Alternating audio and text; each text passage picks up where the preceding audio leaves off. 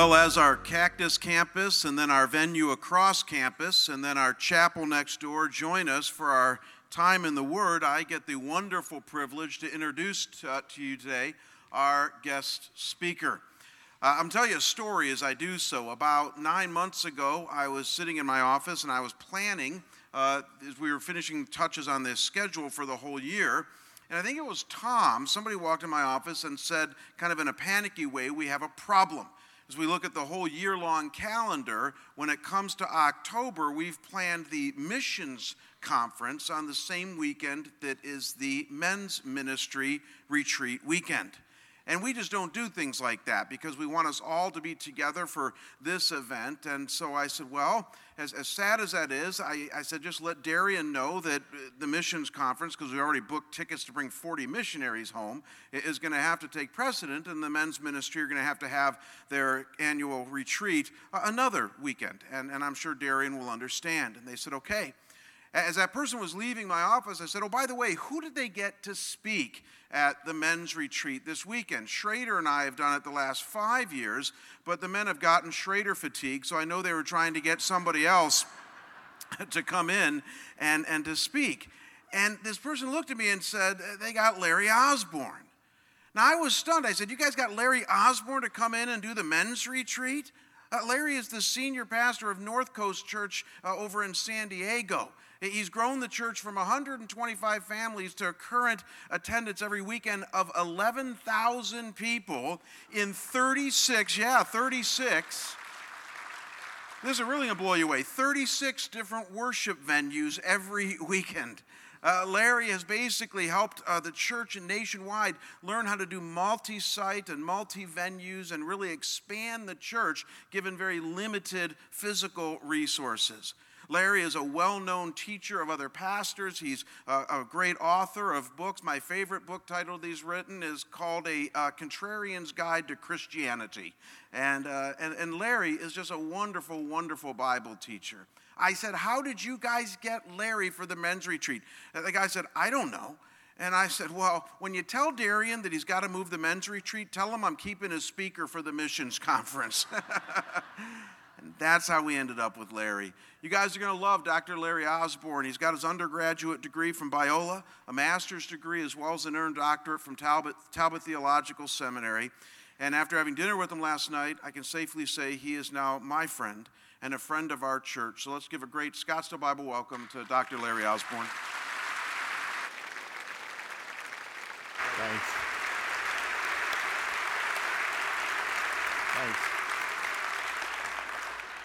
Well, it is, uh, it's a real privilege to be with you. Back when uh, North Coast Church uh, was starting, just a, a handful of uh, families meeting in the high school cafeteria, uh, complete with food fight remnants on the wall and all kinds of other exciting extras. Scottsdale Bible was a church that God had already raised up and was already doing significant enough stuff that it was it was known by those of us that were out there starting and trying to figure out what God might do with us. So uh, what a privilege, uh, a church that uh, I knew of, a church that uh, I looked up to, and, and even had a dream someday. Could we ever have the kind of impact uh, of uh, Scottsdale and, you know, a whole series of other churches that back then were the churches that God had always raised up? So that's an honor. by the way, the, the, the, doctor thing, let's set that straight right now. while I was, right after I'd gotten it, I was helping a staff member get housing. And uh, any of you in uh, sales or retail, you know, you look at a business card or whatever, and, and you use whatever role or title, you know, and so you're kind of kissing them up or whatever. So the guy was calling me Dr. Osborne all day long. And my young son, my oldest son, who was very young then, heard that. And so the next morning, he, he comes scampering down the stairs and he says, Daddy, Daddy. I go, What, hon? He says, How come you're the kind of doctor who can't fix anything? so, uh, out of the mouth of babes, all right? Uh, so let's, let's just get that one straight. But I'll tell you what I can do and love to do, and that is teach the Word of God. And so today, what we're going to be looking at is we're going to be looking at a story that many of us think of in terms of a children's Sunday school. It's a, a sadly, for a lot of people, it's an adventure story in the Bible. It's the story of Daniel, and we're going to be looking together at Daniel chapter 1. I mean, when you got the book of Daniel, what you have is Daniel and the lion's den, right? And you got Shadrach, Meshach, and to bed we go in our family, but uh, uh, Shadrach, Meshach, and Abednego, and they have the fiery furnace. So you got these great miracles in it. So it's somehow become a kid's adventure story for Sunday school classes. Uh, and then at the backside, there's a, a, prophecy section. And so it has become for some people a great passage to speculate on things that we don't quite know all the details of, but we can stand up and act like we do. And in the midst of that, what's happened is we've missed the core of what it's all about. For the Bible tells us that all scripture is written and given to us for rebuke and correction when we need that, and for instruction and training in righteousness. The fact of the matter is that this particular book was given to us to train and instruct us how we are to live whenever we find ourselves in a godless culture or society. So, on this missions weekend, it's just a fabulous passage to be using and looking at because uh, the missionaries that you support, they're in their own Babylon, are they not? Uh, and they're trying to bring a little bit of light into a dark place. And yet, for each of us, that's where we live as well. Uh, I've got a news flash for you if you haven't missed it. A lot of the culture wars, they're over. We lost. And we are now in our own Babylon trying to figure out what in the world are we to do to shine the light of our Lord Jesus Christ into some incredibly dark places. Uh, am I the only one that every now and then goes to sleep and wakes up the next morning to the news about something and thinks, man, did I sleep for years? Uh, uh, it, it, seems as if sometimes our culture and our world is going to hell in a handbasket at warp speed. Amen? So, guess what God put in our Bible? The story of a man named Daniel. And in Daniel, what we find is exactly how you and I are to live in the midst of our Babylons be they Babylons overseas or be they Babylons that we're stuck right in the middle of. So, if you're not already there, I want to encourage you to uh, take your Bible or your digital device and find Daniel chapter 1. Daniel chapter 1. And for those of you that are brand new at this Bible and Jesus and figuring it all out, I got a hot tip for you. God put a table of contents in the front of your Bible. And it makes it so easy to find these things. So I'll go there and find Daniel chapter 1. And what we're going to do is uh, we're going to walk through, I'm just going to do a running commentary through this first chapter, highlighting and pointing out some things. And then we're going to step back and figure out what in the world was it that made Daniel so different? How did he not only survive in Babylon, how did he thrive, leading national revivals in the darkest of places? And we're going to discover that the pattern and secrets that he lived by were incredibly different than the knee jerk responses that have happened so often for many of us that have grown up or, or, or kind of see our world as being a lot more Christian than maybe it really is at this point. You'll see some just radically shocking responses. And I'm going to lay before you, they are the reason that God put this book in our Bible, and they are the reason that he didn't survive, but he thrived. So let's dig into the passage, okay? Uh, Daniel chapter 1, beginning verse 1. In the third year of the reign of Jehoiakim, king of Judah, Nebuchadnezzar, king of Babylon, came to Jerusalem and besieged it. And the Lord gave Jehoiakim, king of Judah, into his hand with some of the vessels of the house of God. And he brought them to the land of Shinar, to the house of his God, and he placed these temple, these uh, vessels from the temple into the treasury of his demon god. Now, if you treat your Bible as a life textbook, and I sure hope you do, uh, uh, underline or, or, or, digitally mark up a key phrase that is just kind of missed completely when Daniel becomes an adventure story for children. It is this phrase, the beginning of verse 2 and the Lord gave. It's impossible to understand the story of Daniel if we don't understand this foundational principle upon which his entire story is built. And that is his strong understanding of the sovereignty of God. Nebuchadnezzar, the evil, damnable king of Babylon, comes and besieges uh, Jerusalem.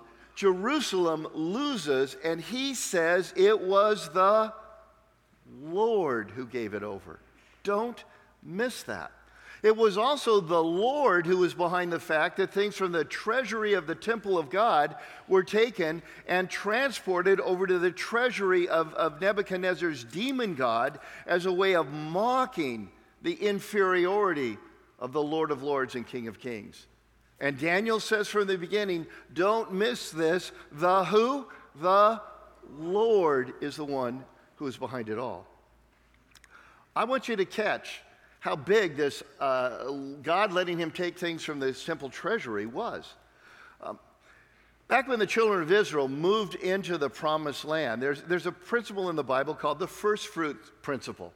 And uh, the first belongs to God, and then the rest belongs to us. So the very first city that they uh, uh went against uh, was uh, called Jericho. And uh, all of the spoils from Jericho were to go into the temple of God, and then after that, all the spoils from every other city could go to the soldiers and the people. Well, there's this one moron named Achan.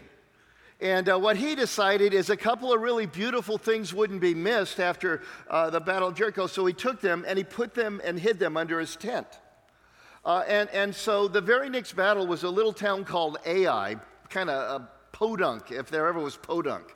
And, and so they sent just a small army uh, against them, and over 30 of the Jewish soldiers were killed. Families without fathers, uh, uh, without sons, and without husbands. And to make a long story short, the reason simply was that was one guy had taken stuff that belonged to God and had kept it for himself. And there was sin in the camp. And until it was dealt with, they were going to lose every single battle. That's how important this stuff was. Uh, there's another story where the Ark of the Covenant is being moved, and as it begins to tip over, some people step forward to keep it from falling, and they're struck dead. That's how important it was. And yet it was the Lord who said, Go ahead and have it. So keep that clocked into your, your, your, your mind as such an important part of this particular story as we go on at the speed of an arthritic snail. Verse 3. The king commanded Ashpenaz, his chief eunuch, just also mark that in your head. There's lots of eunuchs serving there. He's the chief one. That'll become important later on.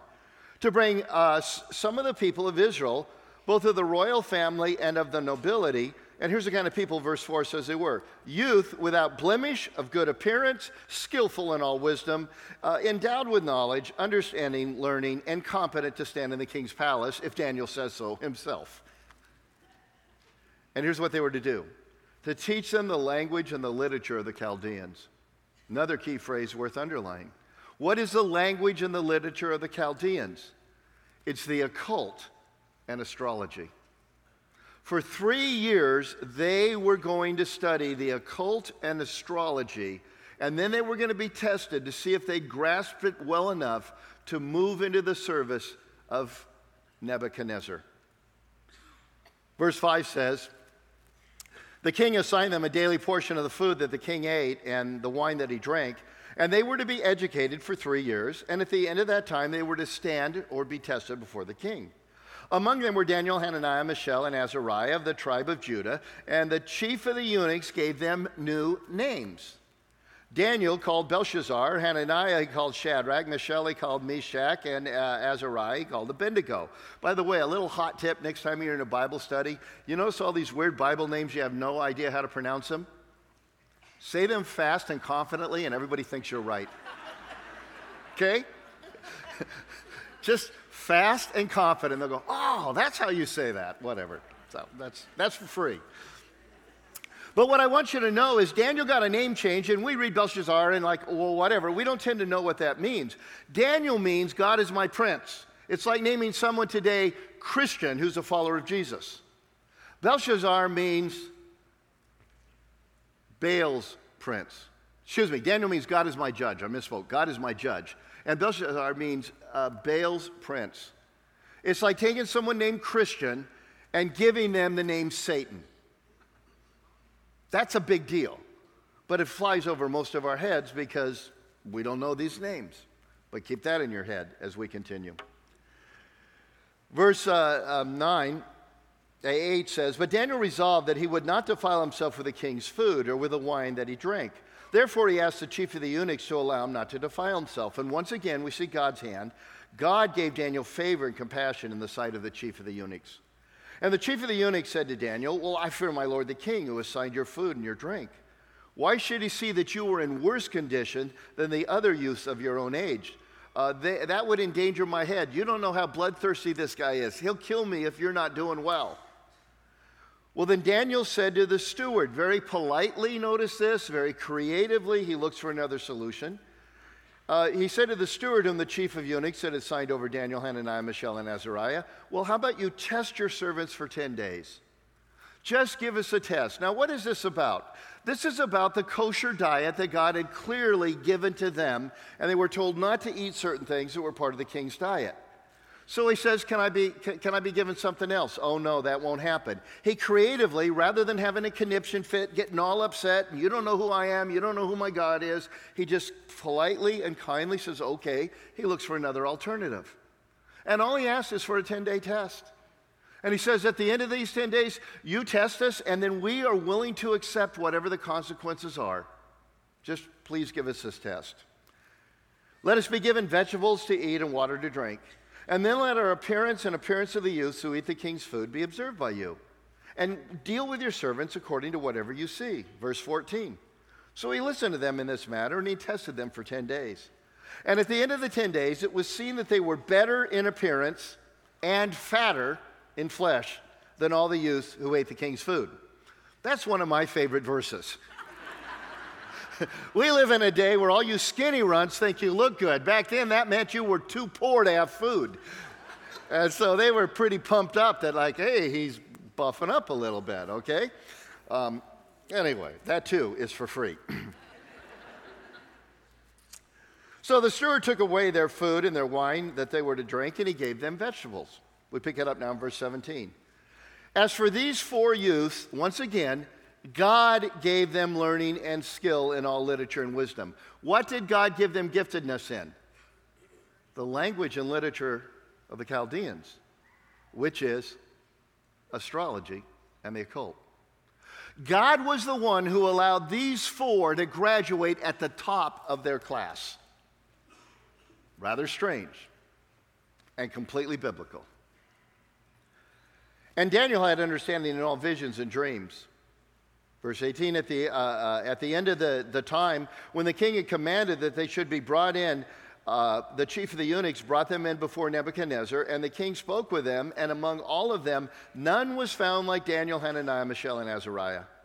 Therefore, they stood before the king. In other words, they entered in to his royal court serving. And by the way, you read the rest of the book, they served so well, they kept getting promoted.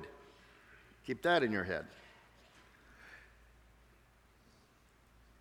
And in every matter of wisdom and understanding about which the king inquired of them, he found them ten times better than all the magicians and enchanters that were in his kingdom. All the previous classes, they're valedictorians. These guys smoked, completely smoked them. And Daniel was there until the first year of King Cyrus. Now, I want to step back and, and highlight a couple of things. The first thing is, I want us to grasp how evil Babylon was. We know it's evil. We kind of go, okay, and Nebuchadnezzar was a bad guy king, whatever. No, here's how evil uh, Babylon was. To this very day, and until Jesus Christ returns, in heaven, the personification of all evil is Babylon. Did you know in the book of Revelation, right before Jesus Christ is to return, and the angels realize now the day has come, they're going to cry out, Fallen, fallen is Babylon. Not Las Vegas. Not Nazi Germany. Not Sodom and Gomorrah. Babylon.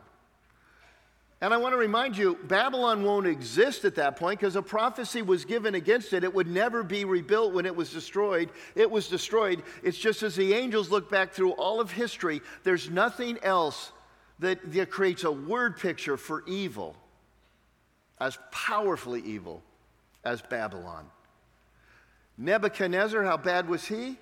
He raided God's temple, he mocked God publicly and he put God stuff in the temple of his demon God. How bad was the culture? Well, I'm from San Diego, which means I live in the land of fruits and nuts. Amen? And uh, I can't believe what our uh, governors, our mayors, our legislature, our school boards, our courts, whatever. I mean, I'm just, I've lived there all my life, and I am constantly, constantly amazed. Uh, I, I'm wondering, what are you smoking? Well, I kind of know, but whatever. like, what is this?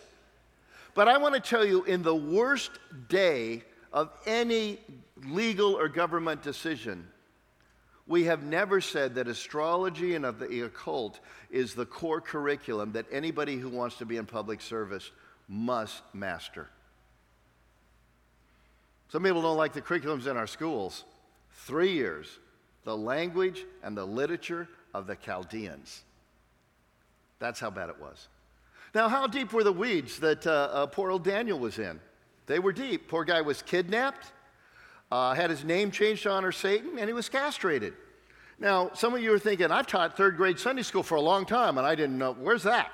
Well, there's some things we don't tell our third graders. And besides that, it's not explicit in the passage, but it's implied. Let me tell you a couple of things about uh, history back then.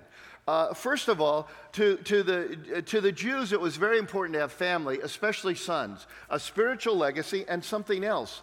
In those days, there was no Social Security. The only social security you had in your old age was the sons that God granted you to take care of you and your property and whatever it would be. So it was to be cursed of God not to have a son. And yet, in the book of Daniel, nothing is ever, ever mentioned about families. We know something else about the kings of antiquity. You got this old king, and he captures a city state, and he looks around and he takes the most beautiful women and he puts them into his harem, and he takes the best looking, smartest, coolest guys, as Daniel told us, and he brings them into his court. Now, do you see a little bit of problem there? Lots of beautiful women and lots of cool dudes. So, how would they solve it? They turn him into eunuchs. And that's why I pointed out over and over the chief of the eunuchs, the foreigners that were brought into service, were almost always, for that reason, turned into a eunuch, castrated, so there would be no uh, problems uh, later on. I don't know about you, but being kidnapped, having my name changed our Satan, and castrated, that's a bad week.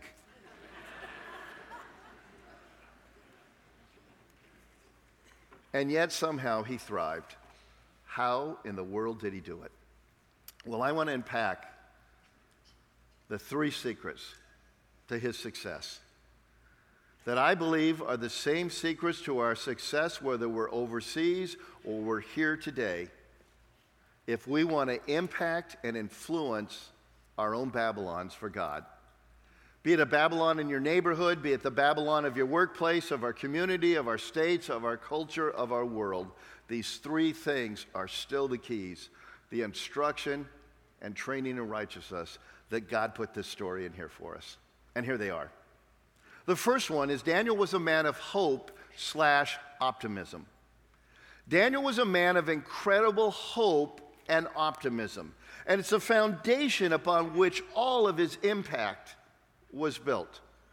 And the reason I wanted to call it hope slash optimism is, is the Bible uses the word hope differently than we use it. Uh, today, when we say I hope, we go, I hope you have a good time. Uh, it pretty, means, pretty much means I wish. But the biblical concept of hope is confidence. It's what I place my hope and my confidence in. The return of Jesus is our blessed hope according to the Bible. It doesn't mean like, oh gosh, I really hope he does come back. It means I'm confident that he's coming back, and it impacts everything. That's why I pointed out to you at the very beginning of this book Daniel says, The Lord gave everything through the book of Daniel is built on his understanding that God's in control of who's in control. He might not understand what's going on. He might not like everything that's going on, but he knew that God had made promises to the nation of Israel. And later on the book, he's seeking of the Lord, like, when are these things going to happen? He never lost his confidence and hope. He understood that sometimes even the short term success of the wicked is God's will. Because when God brings his judgment, he always starts with a household of God. You know, every, I don't know if you're like me, but every now and then I go, Lord, when are you going to come and set things straight? And he's like, You want me to, Larry? Okay, I'll show up at your house tonight. well, that's not quite what I meant, Lord, right? But the judgment of God begins with the household of God, always has and always will. And Daniel understood that. And that meant that he grasped this principle. You might want to jot it down. Panic and despair are never from God. There's a time to be concerned, there's a time to worry, there's a biblical way to respond. But the moment I go into panic and despair, that means I have lost my hope and optimism, and it means I'm no longer believing the promises of God. And with all that Daniel found himself in and all that happened to Daniel, the one thing he never lost all the way through, even when it looked like he was going to be eaten by a bunch of lions, even when his friends thought they were going to be burned to a crisp for not bowing down and worshiping Nebuchadnezzar, they always understood that God was in control of who was in control. And they knew the end of the story. You know, at North Coast, uh, Chris Brown's the other teaching pastor with me, and the two of us are always having people ask us, Hey, will you teach through the book of Revelation? Now, they don't really want to study the book of Revelation. They just want us to tell them who the Antichrist is, uh, uh, you know, kind of as if we know. Uh, and so I'm normally telling them, uh, I'm sorry, I'm not on the programming committee, I'm on the welcoming committee. And, uh, uh, you know, I, I, but I do also add this. I bet a bunch of you have too. I go, I've read the book a few times. And I don't know if you know it, but in the end, we win. Did you know that? We win. Really. It's okay. I know your English teacher doesn't like you to do that, but just kind of sneak sometime to the last few pages and read them. We win. Well, if we win, why am I in despair? No matter what happens. See, that's why Daniel understood that. he understood uh, what later on Jesus promised. He said, I'm going to build my church, and the gates of hell will not prevail against it. Now, growing up, here's what I thought that passage meant. Whatever Satan throws against us, we'll be able to kind of just hunker down. We'll live through it, kind of like a, uh, in a mobile home in Arkansas after a tornado. Uh, I peek up and everything's around me wrecked, but at least I lived. And the problem is, we're all like fish in water. You ask a fish, how's the water? The fish goes, what water? Because that's all it knows. Uh, and we read the Bible often in light of our culture and our world, and, and, and we don't understand what the gates were. Uh, the gates were not the offensive weapon of the enemy he throws against us. Uh, no general said, okay, everybody pick up your gate, let's go to battle. The gates were a defensive weapon. Jesus is saying the gates of hell can't hold us back. We can charge hell with squirt guns and it worries. We've lost that hope in so many cases. We become men and women of discouragement and despair in the short term successes. Now, there's an illustration I always use here that's really painful for me to use today. because um, from being a little tyke I, I grew up a USC football fan.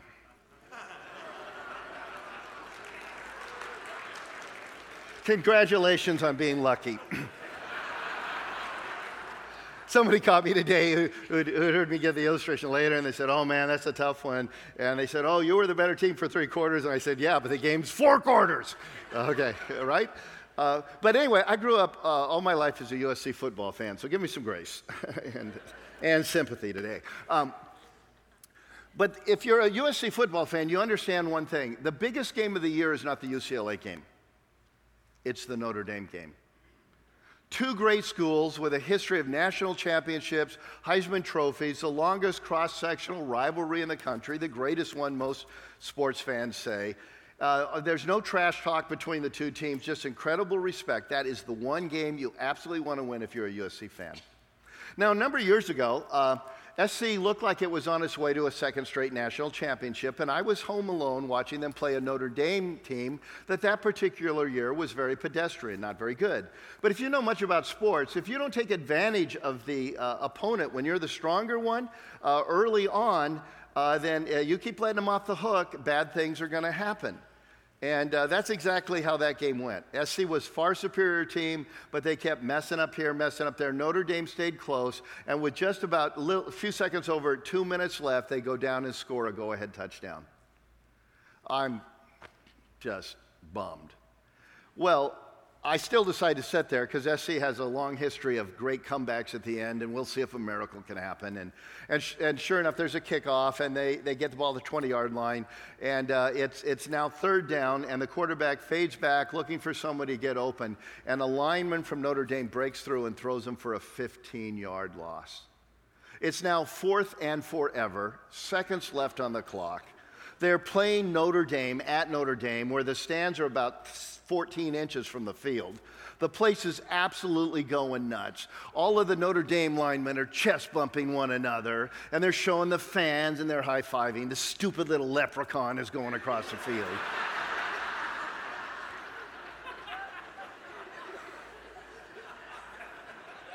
and in the midst of that, I lose my sanctification. I utter a few of those Christian euphemisms. I wonder why God is not on his throne right now. Come on, where are you? And I just about grab the remote to turn it off, and I go, well, whatever, I'll just watch the train wreck. And somehow, on fourth and Kazillion, the quarterback fades back throws a pass down the sidelines. It gets just like an eighth of an inch over the defensive back's fingers, nestles into the receiver's hands, who runs all the way to the two yard line. And on the final play of a famous game in USC lore called the Bush Push, SC wins.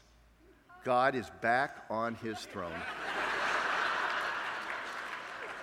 I am confessing my immature euphemisms. Now, here's the weird thing I have a DVD of that game. I've watched it a few times. I'm not that fan. I don't watch it daily, but a few times. And when I come to that third down play where everything goes wrong, I mean, nothing could go worse. The announcers are talking about how the game's over. You know, the fans are doing the high five, the chest bumps, the leprechaun. Guess what I do? I pick up the remote and I put it on reverse and I play it again in slow motion. And I watch the smile on their faces. I watch their just great joy. I watch the leprechaun.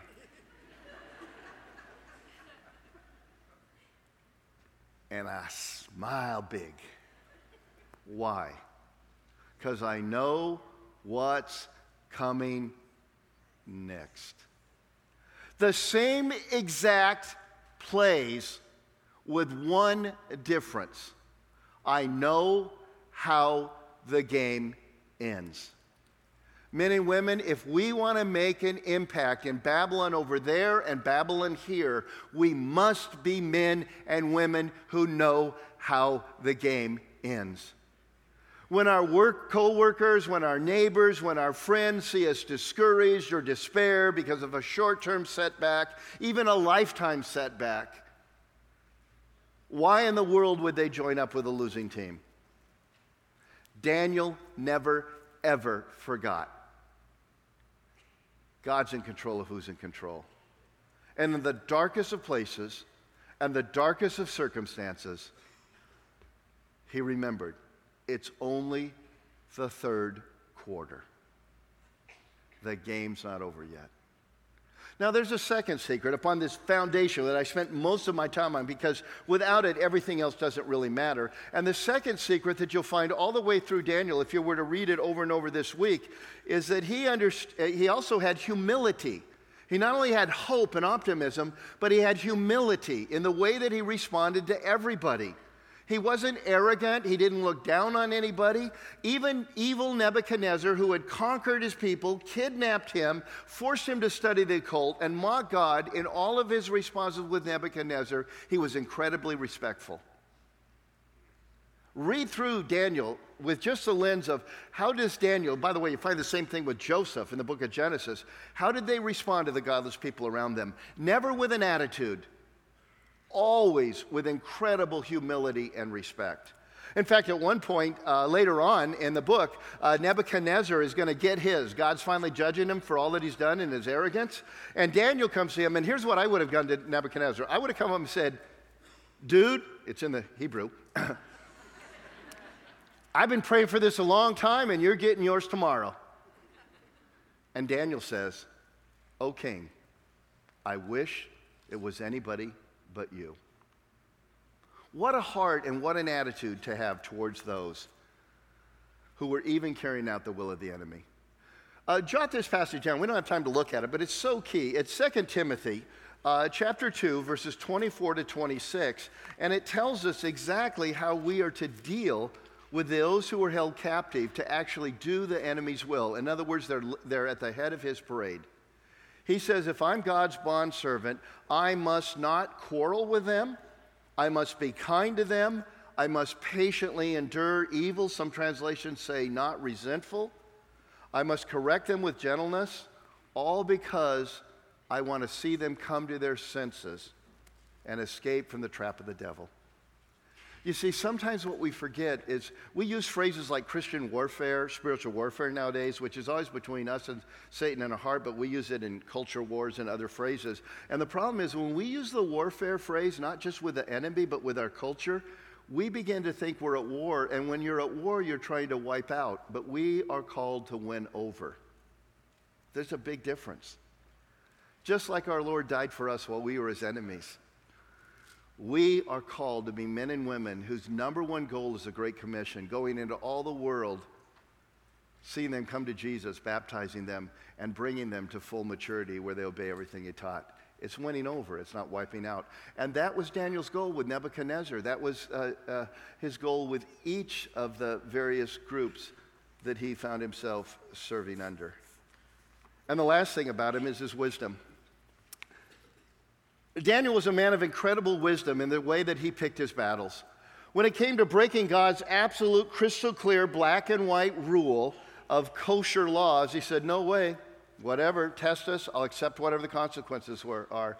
When he was told he had to go a season where he could not pray to God and he'd spend his entire life opening the window and praying towards Jerusalem for God to fulfill the promise to return them, he said, Sorry, I'm going to do that. Cast me the lions or whatever it is you want to do. But when it came to studying the cult for three years, he said, okay, give me a good pencil. Uh, when it came time to uh, having his name changed to honor Satan, he said, fine, just don't call me late to dinner. Uh, it, it is amazing to me the wisdom that he had to pick his battles. And how sometimes we lose our ability to impact our world and our culture because we're picking battles that the Lord is saying, just let it go. Men and women, I want to promise you this. If we live here and pray for and support our missionaries over there to be men and women of hope and genuine humility and the wisdom to pick our battles, we can see our world changed. But when we fight with the weapons of the world and the battles of the world, our Lord simply says, I'm not with you in this one. Imagine Joshua decided, instead of marching around Jericho seven times, he just said, Well, I got a better plan. I'll attack it. We're superior, we're stronger. God would have said, I'm not there. Because my battle plan is march around it and blow your stupid trumpets. God's plan today is hope, humility, and wisdom. Father, help us to be men and women. Help this great church to be a church. And help our missionaries to be missionaries who play by your rules, who exude hope, humility, and wisdom to the glory of our Lord. In Jesus' name, amen.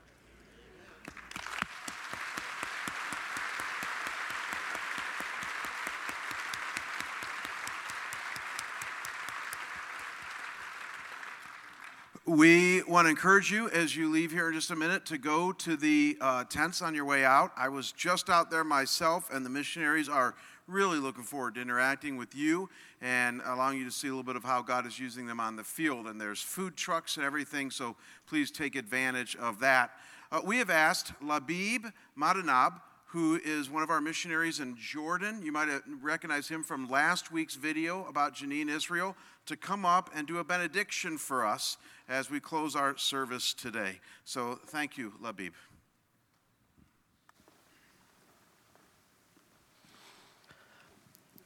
The benediction this morning, I will pray it in three languages Hebrew, my heart's language, Arabic, my mother's tongue,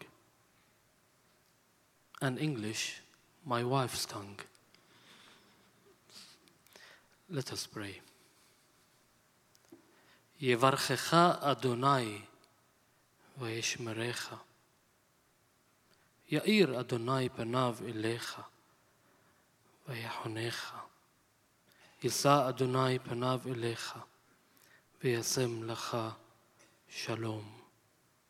يباركك الرب ويحرسك يضيء الرب بوجهه عليك ويرحمك يرفع الرب وجهه عليك ويمنحك سلاما The Lord bless you and keep you.